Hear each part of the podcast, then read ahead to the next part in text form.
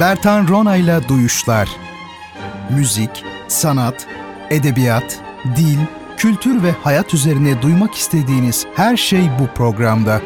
Bertan Ronayla Duyuşlar her çarşamba saat 22'de Samsun'un Gerçek Radyosu'nda. Bertan Ronayla Duyuşlar başlıyor.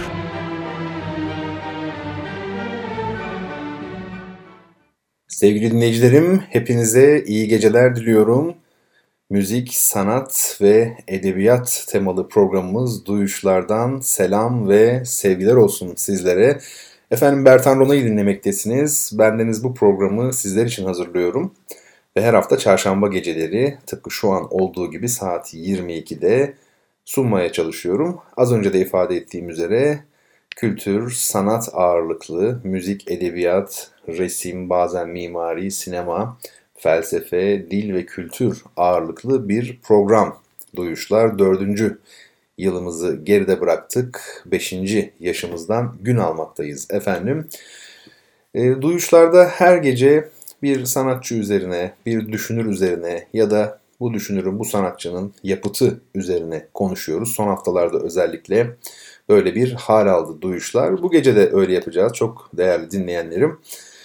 E, ancak onu yapmadan evvel yine her hafta olduğu gibi size sosyal medya hesaplarımızı duyuralım. Twitter'da iki adresimiz var. Biri Bertan Rona. Bendenizin Twitter hesabı o zaten. E, başka hiçbir şey yok isminde sadece Bertan Rona. Diğeri de Bertan Rona ile duyuşlar. Onu da zaman zaman kullandığımız oluyor açıkçası. Bunun dışında programla ilgili olarak bize ulaşmak istediğinizde ya Bertan Rona Twitter hesabından e, direkt mesaj yazacaksınız ya da bertanrona.gmail.com adresine benim elektronik posta adresime yani mail göndereceksiniz. Gönderebilirsiniz daha doğrusu. Ve e, bunların yanı sıra Instagram'da da yine Bertan Rona hesabında bulunmaktayız. Instagram önemli. Tıpkı bu hafta olduğu gibi bazen resim üzerine konuşuyoruz. Ya da üzerine e, konuşmamızı icap ettiren görseller oluyor. Onların takibi açısından programın anlamlı bir e, bütünlük arz edebilmesi açısından hakikaten önemli. O bakımdan Instagram'da da e, Bertan Rona hesabını lütfedip takip ediniz. E, programı takip etmek açısından iyi olur. Onun dışında e, duyuşların eski bölümlerini merak eden, dinlemek isteyen dostlarımız oluyor sıklıkla. E, hangi platformlarda bulabilirsiniz duyuşların eski bölümlerini? SoundCloud'da bulabilirsiniz, Spotify'da bulabilirsiniz ve galiba artık YouTube'da da e, yavaş yavaş duyuşları bulabileceksiniz. E, geçmiş bölümlere şöyle zaman zaman baktığımda bana da ilginç geliyor hakikaten. Bu anlatan ben miyim diyorum. Hayat herkesi değiştiriyor. Öyle değil mi? E, insanın düşünceleri değişebiliyor. E, bundan da korkmamak lazım. Yani insan bazı düşüncelerini değiştirebilir. Bazen hatalı şeyler söyleyebilir sonradan dönüp baktığında. Fakat biz yapı olarak kimseye bu hakkı tanımak istemiyoruz galiba. Kendimize hiç tanımıyoruz zaten. Yani insan her şeyi en başından en doğru ve en güzel şekilde eğer öyle bir şey varsa en doğru ve en güzel bir şekilde söylemiş olmalı sanki. Yıllar önce hatırlıyorum Can Yücel'e e, şair Can Yücel'e bir şey soruyorlar. Diyorlar ki sizce şu şu nedir? Can Yücel de bir tanım yapıyor. Sonra soruyu soran diyor ki ama diyor yıllar evvel bahsettiği zaman da bir 30 yıl evvel en az. Şöyle şöyle demişsiniz diyor. Yani bu konuda tam tersi bir görüş beyan etmişsiniz. Ne diyeceksiniz diyorlar. Can Yücel de duruyor. E, o zamanlar halt etmişim diyor. bu kadar basit yani. Halt etmekten korkmamak gerekir. E, insanlar genellikle hata yapma e, hakkı tanımazlar birbirlerine. Kendilerine hiç tanımazlar. Bu tabii kontrolden tamamen çıkıp her şeyi deneme yanılma yöntemiyle bulmak anlamında değil. Ama bizler e, robot değiliz, makine değiliz ki onlar bizden daha çok hata yapıyor belki. E, hayat değişiyor, öyle değil mi? Dolayısıyla bizim düşüncelerimiz de değişebilir, daha farklı bakabiliriz. Bu gayet doğal. E, yaşamın diyalektiği içerisinde e, var olan haller bunlar. Eski bölümler deyince aklıma geldi. Yani çok önemli değil. Dönüp de dinleyemiyorum. Zaten zamanı herhangi bir şekilde e, olmuyor ne yazık ki yok. E, ama eski bölümleri dediğim gibi dinlemek isteyen dostlar için Spotify, SoundCloud, SoundCloud'da hepsi var ve e, artık YouTube galiba. Yavaş yavaş. Şimdi bunun dışında ne duyurabiliriz? Bunun dışında sosyal medya hesapları dışında bu haftalık bir şey duyurmayalım. Ramazan ayı geldi. E, bereketli olsun. Çok zor zamanlardan geçiyoruz hakikaten bu salgın, uluslararası salgın bizi de çok kötü etkiledi. İnsan olarak hepimiz evlerdeyiz. Şimdi daha da sıkı bir kapanma geliyor anladığım kadarıyla. Geldi. Daha doğrusu uygulamaya konulacak yarın öbür gün. Dolayısıyla bu Ramazan ayı e, güzel geçsin. Temennimiz o yöndedir. Hayırlara vesile olsun. Şu pandemi en azından kalksın. Dünyada yeteri kadar sorun var zaten. Bir bu eksikti. Öyle değil mi yani? Zaten e, çok ciddi problemler var. Bununla birlikte katmerlenmiş oldu. Umarız bir an önce e, sona erer. Çok değerli dinleyenlerim, e, bu hafta ben sizler için şöyle bir konu seçtim. Kısaca onun üzerinde durmak istiyorum. İtalyan gelecekçilik akımının, fütürizm akımının önemli temsilcilerinden olan Giacomo Balla'nın hemen hepimizin bildiği tasmalı köpek ya da tasmalı köpeğin dinamizmi olarak adlandırılan e, ünlü eseri. Ama bunu konuşmadan evvel yani bu eser üzerinde durmadan evvel önce bir e, Giacomo Balla kimdir? Bundan bahsedelim. Güzel ansiklopedik bilgilerle Eczacıbaşı Sanat Ansiklopedisi gerçekten çok yetkin bir ansiklopedi. Herkese tavsiye ederim. Oradan aldığımız bilgilerle bir Giacomo Balla'ya bakalım. Ondan sonra fütürizm, fütürizm üzerinde kısaca bir duralım. Gelecekçilik akımı üzerinde kısaca bir duralım. Ee, daha sonra da tasmalı köpeğin dinamizmine ya da tasmalı köpek denilen işte o tabloya, o ünlü tabloya bakalım. Ben bu tabloyu yüklemiş bulunmaktayım. Instagram e, hesabımıza az önce bahsettiğim üzere. Sizler oradan bakabilirsiniz veya Google'dan kendiniz de tabii ki bulabilirsiniz. E, onun dışında Instagram'da Giacomo Balla'nın birkaç fotoğrafını göreceksiniz. Ben yükledim bir arada bulunsun diye. Yaşlılık e, günlerinden elinde fırçayla bir fotoğrafı var. Arkasından yine kendisinin bazı deneysel çalışmaları içerisinde göründüğü iki adet fotoğrafı var ve nihayette e, dördüncü fotoğrafımız olarak dördüncü fotoğrafımız olarak tasmalı köpeğin e, dinamizmi tablosu Instagram'da bulunuyor. Şimdi gelin isterseniz öncelikle Giacomo Balla kimdir ondan bahsedelim. 1871 yılında Torino'da doğmuş ve 1958'de Roma'da vefat etmiş İtalyan bir ressamdan söz ediyoruz. Gelecekçilik yani fütürizm akımının en önemli temsilcilerinden biri. Balla'nın yapıtlarında diğer e, fütüristlerde olduğu gibi, diğer gelecekçilerde olduğu gibi kübizmden izler görülüyor. Evet ama bu akıma özgü yani fütürizm akımına özgü hız ve hareket kavramları özellikle egemen. Bunu belirtelim. Kendi kendini yetiştirmiş bir sanatçı, bir ressam Balla. Önceleri doğalcı bir anlayışla, naturalist bir anlayışla ürünler e, veriyor e, hayır kendisi değil babası o şekilde ürünler veriyor. Yani önceleri doğalcı bir anlayışla ürünler veren Balla bir fotoğrafçının oldu. En kötüsü de budur. Hata yaptım diye düzeltirsin sonra hata yapmadığını anlarsın. İki defa düzeltmiş olursun. E, Balla önceleri doğalcı bir anlayışla ürünler vermiş ve kendisi aynı zamanda bir fotoğrafçının oğluymuş. 1883'te taş baskı ustası olarak çalışmaya başlamış. 1895'te Roma'ya yerleşmiş. 1900'de gittiği Paris'te divizyonizme ilgi duymuş. Bu da bir akım. E, Roma'ya geri döndüğünde bu tekniğin ilkelerini yani divizyonizmin ilkelerini Boccioni ve Severini'ye öğretmiş ki bunlar da fütürizmin en önemli isimleri arasında İtalya'da özellikle bu üç ressam yani Balla, Boccioni ve Severini. Bu teknik renklerin daha soyut bir biçimde kullanılmasına olanak vererek ilk fütürist deneylerine temel oluşturmuş oluyor Balla'nın. 1902 tarihli İflas, yine 1902 tarihli Çalışma ve 1904 tarihli İşçinin Bir Günü adlı tabloları bu dönemin örnekleri arasında. Kuşların ve otomobillerin hareketlerini inceleyen Balla'nın divizyonizmi giderek neye dönüşüyor? Gelecekçiliğe yani fütürizme dönüşüyor ve 1910 yılında hemen hepimizin bildiği meşhur yazar Marinetti'nin öncülüğünde Severini, Boccioni, Carra ve Russolo'nun hazırladıkları Manifesto dei Pittori Futuristi yani gelecekçi ressamlar bildirgesi imzalayarak bu akıma kendisi de katılıyor. Yani Balya'da bu akıma katılmış oluyor. Ama 1913'e kadar bu grubun eylemlerine doğrudan iştirak etmiyor Balya. 1909 tarihli bugün Modern Sanatlar Müzesi'nde New York'ta bulunan Elektrik Lambası adlı tablosunda yine de bu akımın ilk döneminin etkileri e, görülmekte. Balla e, fütürizmin en iyi örneklerinden sayılan sonraki yapıtları arasında yer alan tasmalı köpek. Bu kaynakta çok değerli dinleyenlerim tasmalı köpek olarak geçiyor. Bazı kaynaklarda tasmalı köpeğin dinamizmi olarak geçiyor.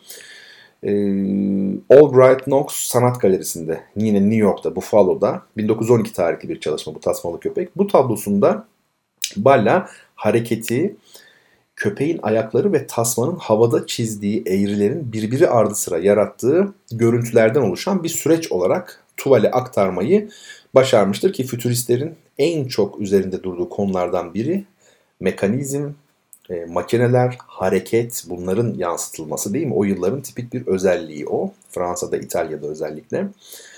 E, Kırlangıçlar adlı 1913 tarihli yapıtında da hız kavramında Balla'nın soyuta yaklaştığını biz görüyoruz.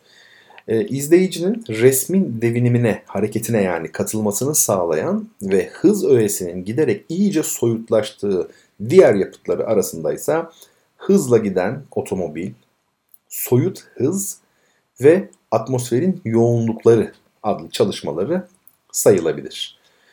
E, ki bunlardan birincisi e, Belediye Modern Sanat Galerisi'nde Milano'da e, sergilenmekte. Birinci Dünya Savaşı yıllarında yapıtlarında dinamizm yine güçlü bir öğe olmakla birlikte devinimi yani hareketi daha büyük ve daha basit soyut renk alanları kullanma yoluyla aktararak soyut resim yönünde öbür gelecekçileri, öbür fütüristleri aştığını görüyoruz Balla'nın. Savaştan sonra öteki sanatçıların bıraktıkları gelecekçiliğe bağlı kalan Balla yani diğerleri terk etmişler demek ki 1913-16 yılları arasında Merkür'ün geçişi gibi daha çok soyut nitelikte resimler yapmış. 1916'da Marinetti'nin gelecekçilik akımını canlandırma çabalarına da aktif olarak katılmış. Balla'nın 1920'den sonraki yapıtları ise daha geleneksel bir üsluba dönüşmüş. 1930'dan sonra sanatçı gelecekçiliği tümüyle geride bırakmış.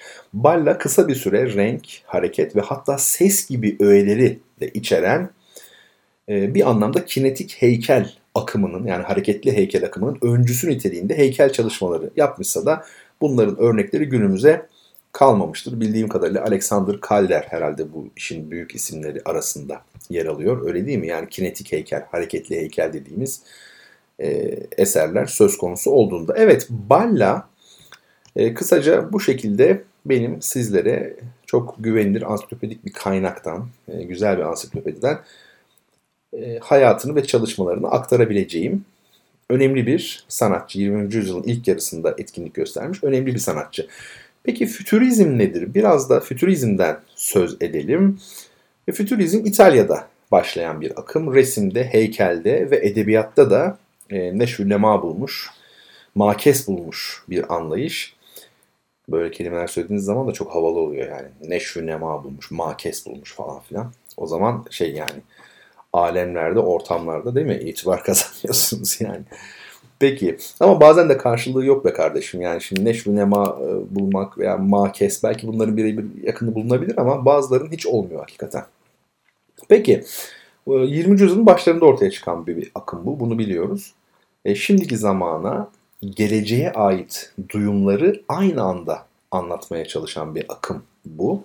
Şu anki kaynağım daha zayıf bir kaynak ama 3 aşağı 5 yukarı söyledikleri fikir verebilir tabii ki.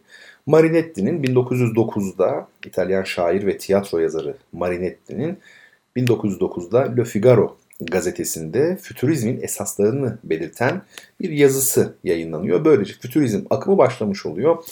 Marinetti ve arkadaşları devrin gereklerine uyarak tehlikeyi, canlılığı seven, hareketi seven, makine devrinin ilginç gelişmelerine ayak uydurabilen sanatçıların bu esaslara göre eserler vermelerini beklemekteydiler.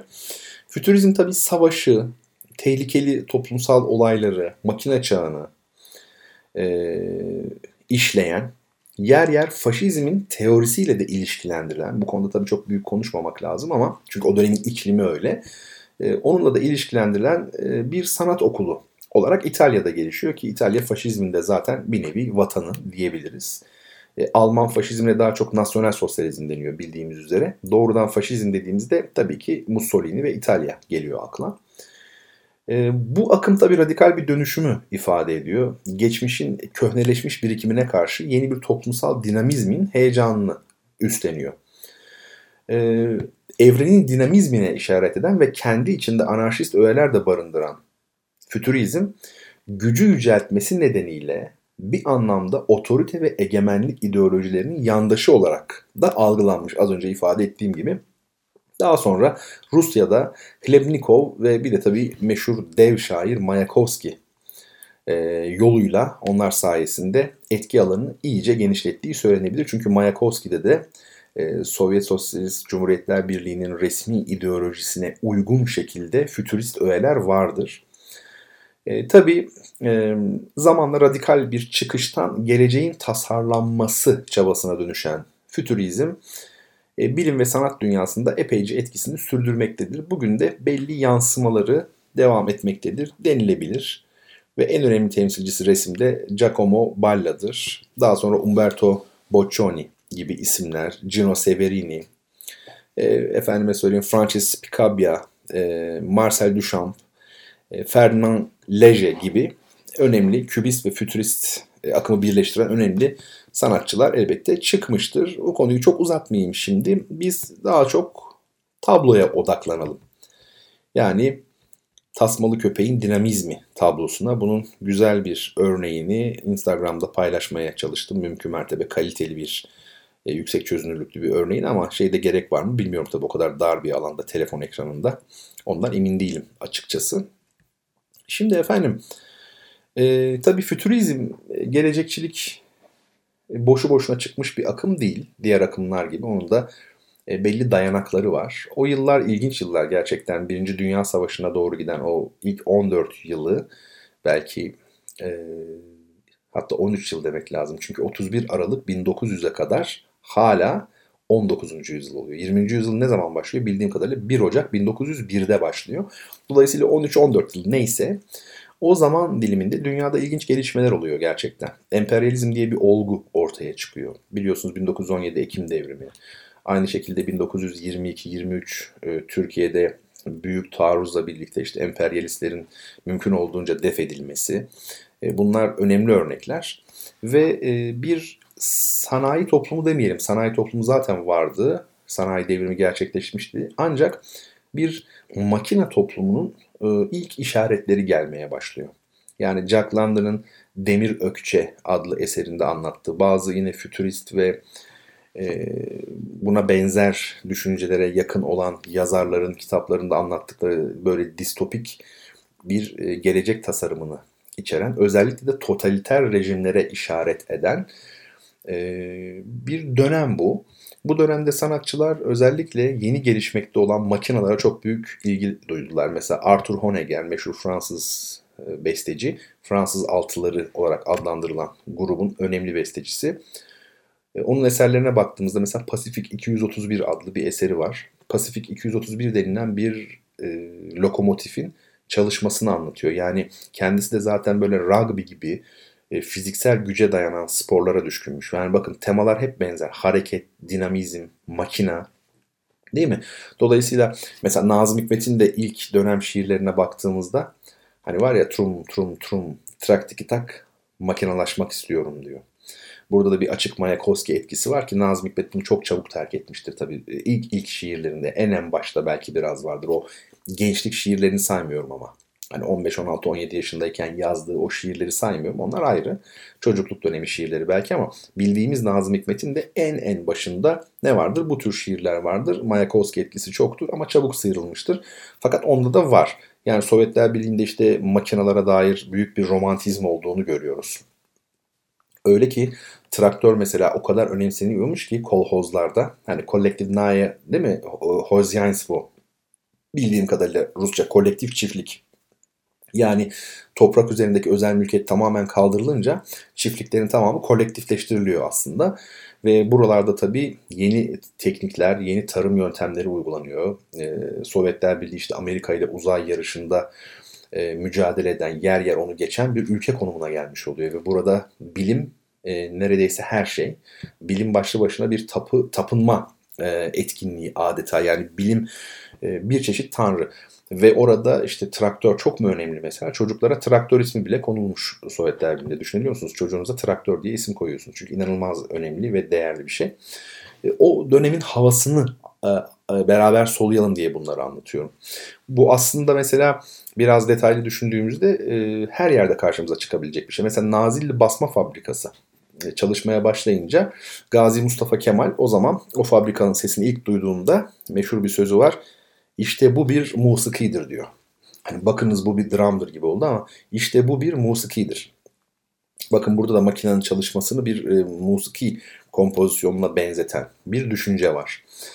E, gerçekten ilginçtir. Burada yeri gelmişken söyleyeyim. Kur'an-ı Hakim, Kur'an yani e, dünya hayatını pek çok şekilde tarif ediyor tabi ama birinde de aciliye diyor. Dünya hayatına bir aciliye, bir koşturma, bir acele yani. Aceleden ibaret bir koşturmaca.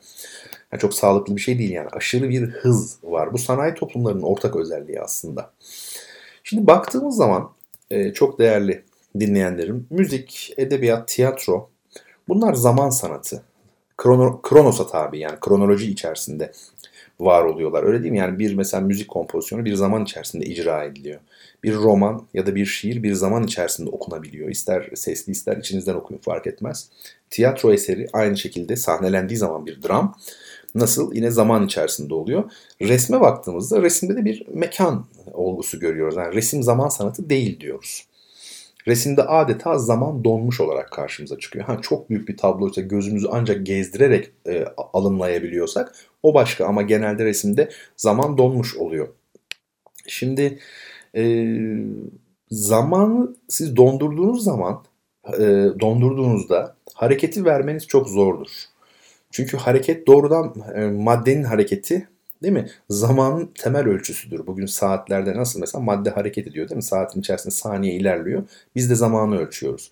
E şimdi e, zamanın temel ölçüsü maddenin hareketi olduğuna göre e, siz de resimde zamanı dondurduğunuza göre hareketi vermek oldukça güçtür.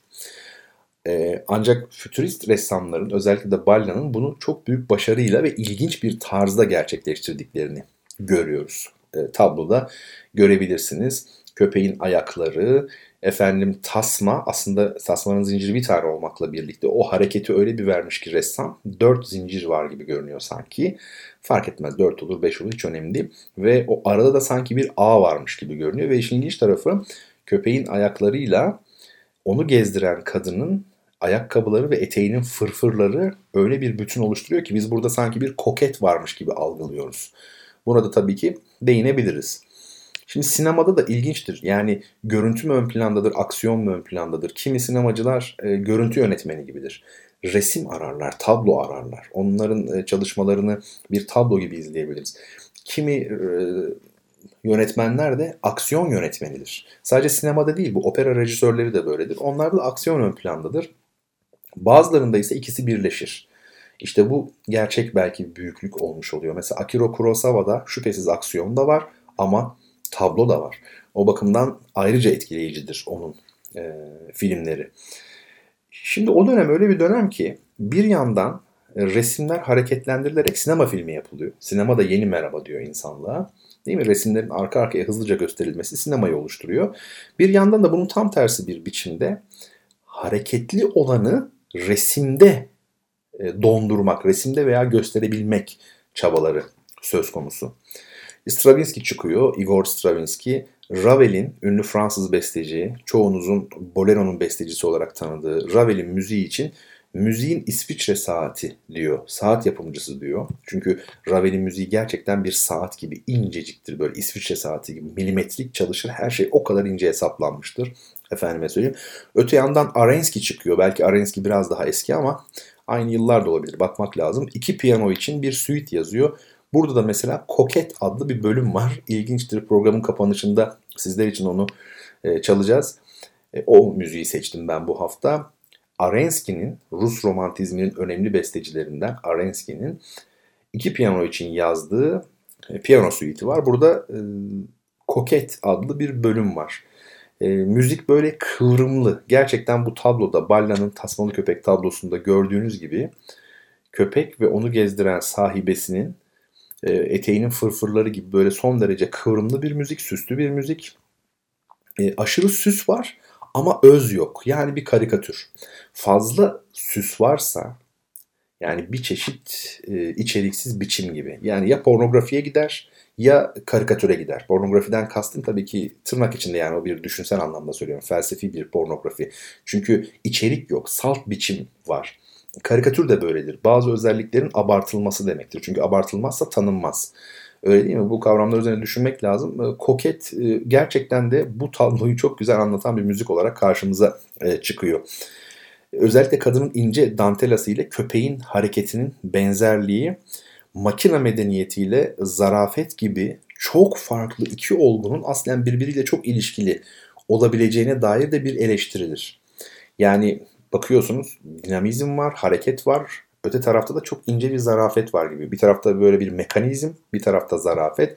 Ama aslında o sanayi devrimi olmasa, o mekanizm olmasa e, koketler hayatta olabilir miydi? Paris sokaklarında belki de İtalya'da, Roma'da e, böyle köpeklerini gezdirebilir miydiler? E, bu da e, düşünmeye değer hakikaten. Evet pek çok şey söyleyebiliriz çok sevgili dinleyenlerim. E, ama ben biraz da size bırakmak istiyorum. Tabloya şöyle doya doya bakın. Çok ilginç bir tablodur. Yani mesela şeyin e, sahibe, köpeğin sahibesinin sadece ayakları görünür. Dizden aşağısı görünür. Değil mi? Eteği, eteklik kısmı, uç kısmı yani ve ayakkabılarını kısmen görebiliyoruz. İşte bir adımını atmış filan. O da böyle aşama aşama yani e, sol ayağından 1, 2, 3, 4, 5, 6, 7 filan tane görüyoruz. Yani 7, 8. Sağ ayağı da kısmen görünüyor gibi. Tabii modern bir stilde yapıldığı resmin çok çok belli. Fakat e, köpeğin sahibesinin sadece alt kısmının ayaklarının görünmesi bile şöyle oldukça modern bir etki veriyor. Çünkü biz bu tür kompozisyonlara alışkın değildik insanlık olarak o tarih itibariyle 1912 itibariyle. Evet böyle bir çalışma Tasmalı Köpeğin dinamizmi. Sizler tabloya bakarak kendi yorumunuzu yapabilirsiniz. Ee, bana düşen şey az önce son 10 dakikada yaptığım e, açılımlardı. Yani nedir efendim işte Honegger'den bahsettim size öyle değil mi? Yani Balla'dan ya da fütürizmden e, bahseden kaynaklar bulabilirsiniz ama işte makinalaşma, Nazım Hikmet, o dönem traktör konan isimler, Stahanovist hareket Sovyetler Birliği'nde, Nazilli basma fabrikası, e, Kur'an'ın aciliye demesi insan hayatına, efendim görüntü yönetmeni olmak, aksiyon ve bu ikisini dengeleyebilmek gibi Stravinsky, Ravel, Arensky değil mi? Bütün Bunlar önemliydi aslında. Benim yapabileceğim katkı, yapmam gereken katkı buydu. E, bütün bu bilgilerin ışığında o dönemi düşünmek, bazı kaynaklardan o dönemi okumak etkili olabilir bence. Pek çok eser var artık internet diye bir şey var hayatımızda bir gerçek var. İnternet kaynak değil şüphesiz ama belki kaynaklara işaret edebilecek bir kaynak. Yani literatürde bu dönemle ilgili, fütürizmle ilgili ne tür kaynaklar var? Emin olun Avrupa'da yazılmış, Amerika'da yazılmış sayısız eser vardır. Hiç şüphe yok ama bunlar arasından en önemlileri, okunması gerekenler hangileri? Bunları tespit edebilirsiniz. Ya da e, yabancı dilde okumak e, herkesin yaptığı bir şey değil. E, Türkçe olarak Türkiye'de yayınlanmış hangi kaynaklar var Türkçe? E biz de artık fena değiliz yani bazı şeylerin eserlerin çevirisi var, özgün çalışmalar var, değerli yazarlarımız var, bu konuya hakim isimler var sanat dünyasında. E, o şekilde oralardan takip edilebilir. Mesela önce fütürizmle ilgili bir kaynak okunur, birkaç kaynak okunur. O dönemin İtalya'sını yani faşizmi, makina çağını hazırlayan koşullar nelerdir? Bunlara ilişkin birkaç kaynak okunabilir mesela. Arkasından doğrudan Balla ile ilgili okunabilir. Tasmalı köpeğin dinamizmiyle de ilgili vardır. Yani insan okumak istesin yeter ki, çalışmak istesin. Mutlaka bir yol bulunur diye düşünüyorum. Ki artık böyle plak almak, kompakt disk almak, kaset maset var desem bunlara da gerek yok. Her şey ama her şey internette ücretsiz bir şekilde elinizin altında. Ben bile açıkçası yani itiraf edeyim YouTube'a giriyorum dinleteceğim müziği. Bende tabii ki büyük bir arşiv var ama daha pratik oluyor. Yorumuna bir bakıyorum. Dinleteceğim müzik hangisi ise giriyorum hemen onu MP3'e çeviriyorum. Kesilmesi gereken yerler varsa E, zamanım yok sağ olsun. E, radyodan arkadaşlarımız onları yapıyorlar. Ben bildiriyorum. Şuradan şurası olmayacak falan vesaire diyor. Mesela bazen bir eserin tek bölümünü dinleteceğim size ama komple koymuşlar YouTube'a. O zaman olduğu gibi indiriyorum ama diyorum ki arkadaşlara ben sadece birinci bölümünü dinleteceğim. Şuradan itibaren kesin gerisi yok. Video aynı şekilde. Dolayısıyla büyük imkanlar var. İnsan yeter ki okumak, çalışmak, kendini geliştirmek istesin. Ha, bu tamamen kafayı bu işlerle bozmak anlamına da gelmiyor. Öyle değil mi? Yani bir kişi e, genel kültürünü arttırmak, ya bu modern sanatta neler olup bitiyor? Pek çok spekülasyon var. Kimi beğeniyor, kimi beğenmiyor. Nedir, neyin nesidir bir bakayım. Bir en azından belli bir düzeyde bilgim olsun, yabancı olmayayım düşüncesiyle de okuyabilir elbette. Çoğumuz için de bu geçerli zaten. Biz öyle değil. Biz her konuda uzman olacakmışız gibi okumamız gerektiğini zannediyoruz. Hani şeye benziyor bu. Küçük çocuk e, annesi babası getiriyor falan. Mutlaka virtüoz olacakmış gibi. Ya öyle bir şey yok. Piyano çalmayı öğrenir küçük yaştan itibaren. Belli bir noktaya kadar getirir. Sonra belki mühendis olur, belki başka bir mesleği icra eder. Oraya yönelir yani okumak ister üniversitede. Bir bilim dalı olabilir fark etmez. Doktor olur, ya bambaşka bir şey. Ya da yani hiçbir şey olmaz kardeşim e, mutlaka piyanist olacağı anlamına gelmiyor. Ama şu olabilir. Hayat boyu e, kendisini rehabilite edebileceği, güzel vakit geçirebileceği, kendini gerçekleştirebileceği, derinleşebileceği bir e, uğraşı olur, bir hobisi olur. Albert Einstein e, tarihin gördüğü belki de en büyük fizikçi ama keman e, alışkanlığı, keman çalma e, hobisini hiçbir zaman bırakmamış hayatı boyunca. Komşusu da Arthur Schnabel'miş yani döneminin en büyük e, piyanistlerinden biri. E, bir rastlantı olarak ve ikisi sürekli çalarlarmış akşamları hadi kahve içelim piyano keman birlikte. Bir tabii Einstein amatör olsa da iyi bir kemancı yine. Arthur Schnabel profesyonel bir müzikçi, müzikçi ve beraber çalarlarmış. E, bunun gibi tıpkı yani bizler de ressam olmamıza, işte efendim sanat tarihçisi olmamıza gerek yok. Temel düzeyde mesela fütürizmle başlanabilir. Mutlaka e, bir kronolojik şekilde çalışılacak yani önce klasik dönem sonra barok resim bilmem ne. hiç gerek yok. Doğrudan bakalım bu fütürizm neymiş? Gelecekçilik akımı. Orada pek çok isim geçti. Gino Severini geçti, işte efendim Marinetti geçti. Bu insanlar kimlerdir diye.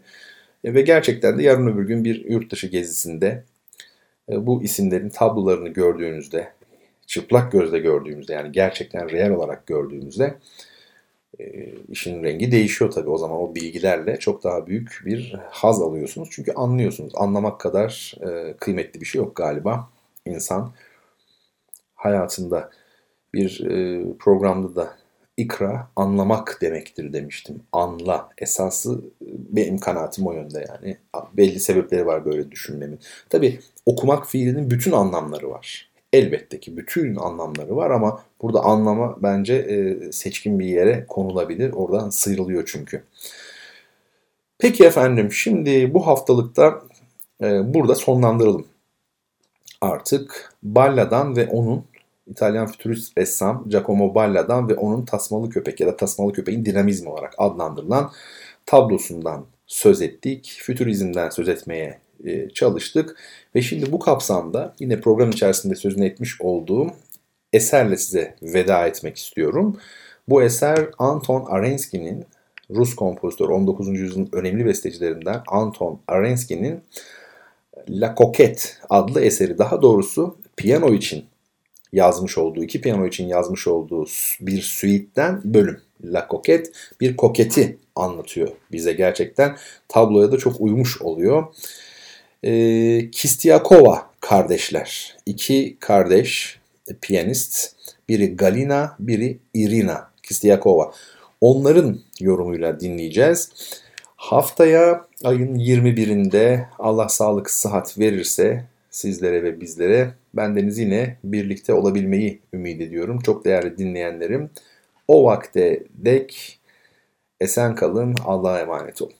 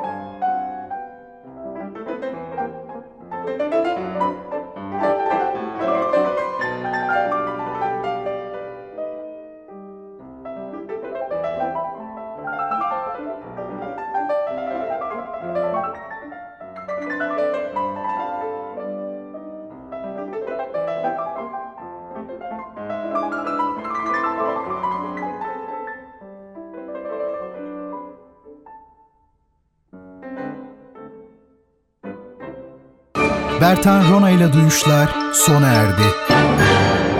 Bu program hakkındaki düşüncelerinizi dinleyen et radyogercek.com adresine mail atarak bize ulaştırabilirsiniz.